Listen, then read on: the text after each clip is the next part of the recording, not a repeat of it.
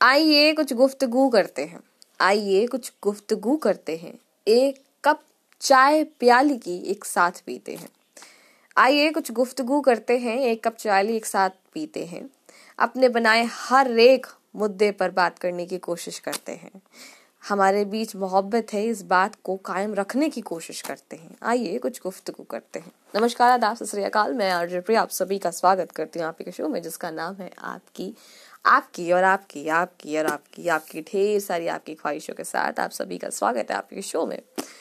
आप सभी जानते हैं कि सभी, हम सभी इस समय एक ऐसे दौर से गुजर रहे हैं जहाँ दोबारा से देश में लॉकडाउन लगाने की बात हो रही है। आप सभी जानते हैं कि कोविड नाइन्टीन की वजह से जो एक साल हो चुका है, उसके बाद हम अब से उभर नहीं पाए हैं और वो सेकेंड वेव है। उस वेव की वजह से बहुत सारी चीज़ें हो रही हैं। आप सभी जानते हैं 2020 जितना यादगार उसके हर एक दिन को बनाया गया है ऊपर वाले ने, उसे कोई नहीं भुला सकता और भूलना भी नहीं चाहिए। आपके और ऊपर वाले के बीच में एक रास्ता सा नहीं कह सकते, गैप सा आ गया था। आप सभी जानते हैं कि मैं और आप इक्वल हैं। Equality is a very based basic चीज़ है कि मैं जिस तरह से लोगों से चाहती हूँ मेरे से बिहेव करे तो मुझे वैसा ही बिहेव करना होगा।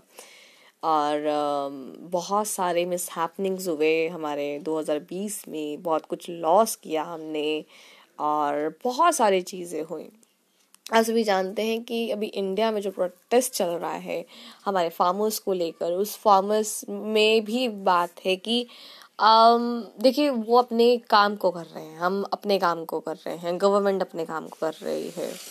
तो आप सभी समझ चुके हैं कि गवर्नमेंट क्या कर रही है और आप सभी पढ़े लिखे हैं एजुकेशन का जो हमारा सेक्टर है, बहुत अच्छा ग्रोथ किया उसने। हमारे फार्मर्स आज वो टेक्निक इस्तेमाल कर रहे हैं जिससे ज़्यादा चीज़ें हो सके ग्रोथ बढ़ सके, हमारी जीडीपी ग्रोथ बढ़ सके। और गवर्नमेंट ने जो डिसीज़न लिया है ये बिल के लिए, इस बिल के लिए ना मैं नेगेटिव हूँ, ना मैं पॉजिटिव हूँ। देखिए हमें इतना नहीं पता जितना फार्मर्स को पता है, क्योंकि वो जो कहते हैं ना, हर सेक्टर्स की एक टेक्निकल लाइन होती है उन्हें ज़्यादा पता है कि वो क्यों उस चीज़ से डर रहे हैं। तो ज़रूर गवर्नमेंट को चाहिए कि अगर वो इस चीज़ को समझ नहीं पा रहे तो गवर्नमेंट को वो सारे लूप होल्स सारे जितने भी हमारे फेलियर्स हैं या जितने भी उसमें हमारे डाउट्स है, वो क्लियर करने चाहिए। अगर गवर्नमेंट नहीं क्लियर कर रही है तो ये बात धीरे धीरे या सीधे सीधे इंडिकेट करती है कि बिल में कोई ना कोई प्रॉब्लम ज़रूर है, जिसकी वजह से वो लोग डरे हुए हैं और बिल को इम्प्लीमेंट नहीं करवाना चाहते हैं। और अभी गवर्नमेंट का जो ध्यान है, वो पूरा आपका बंगाल के इलेक्शन में लगा हुआ है। वो चाहते हैं कि वहाँ पर वो इलेक्शन जीते और नो डाउट के आने वाले टाइम में कौन जीतेगा, कौन नहीं जीतेगा, ये तो टाइम ही बताएगा। बट आप सभी समझ गए होंगे कि आपको अपने एक वोट का कैसे इस्तेमाल करना है। तो बंगाल में हो रहे इलेक्शंस के लिए आप सभी से यही कहना चाहेंगे कि आप सभी बहुत सतर्क रहकर अपने एक वोट का इस्तेमाल ज़रूर कीजिएगा।